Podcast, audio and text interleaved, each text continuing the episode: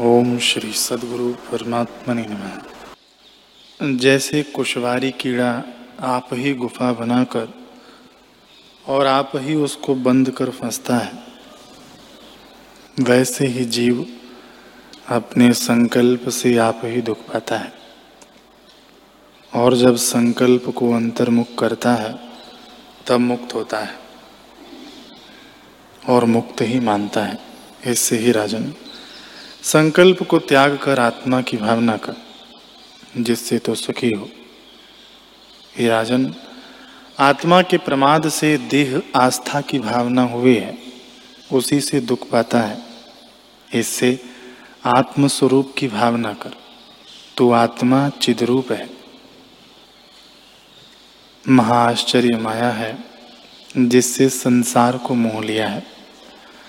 आत्मा सर्वदा अनुभव रूप सर्वत्र व्यापक है। उसको जीव नहीं जानते, यही आश्चर्य है। हे राजन, आत्मा सदा अनुभव रूप है, उसी में स्थित हो रहे संसार आत्मा के प्रमाद और स्फुरण से हुआ है। संसार सत्य भी नहीं और असत्य भी नहीं। जो आत्मा से भिन्न देखिए तो मिथ्या है, इससे सत्य नहीं।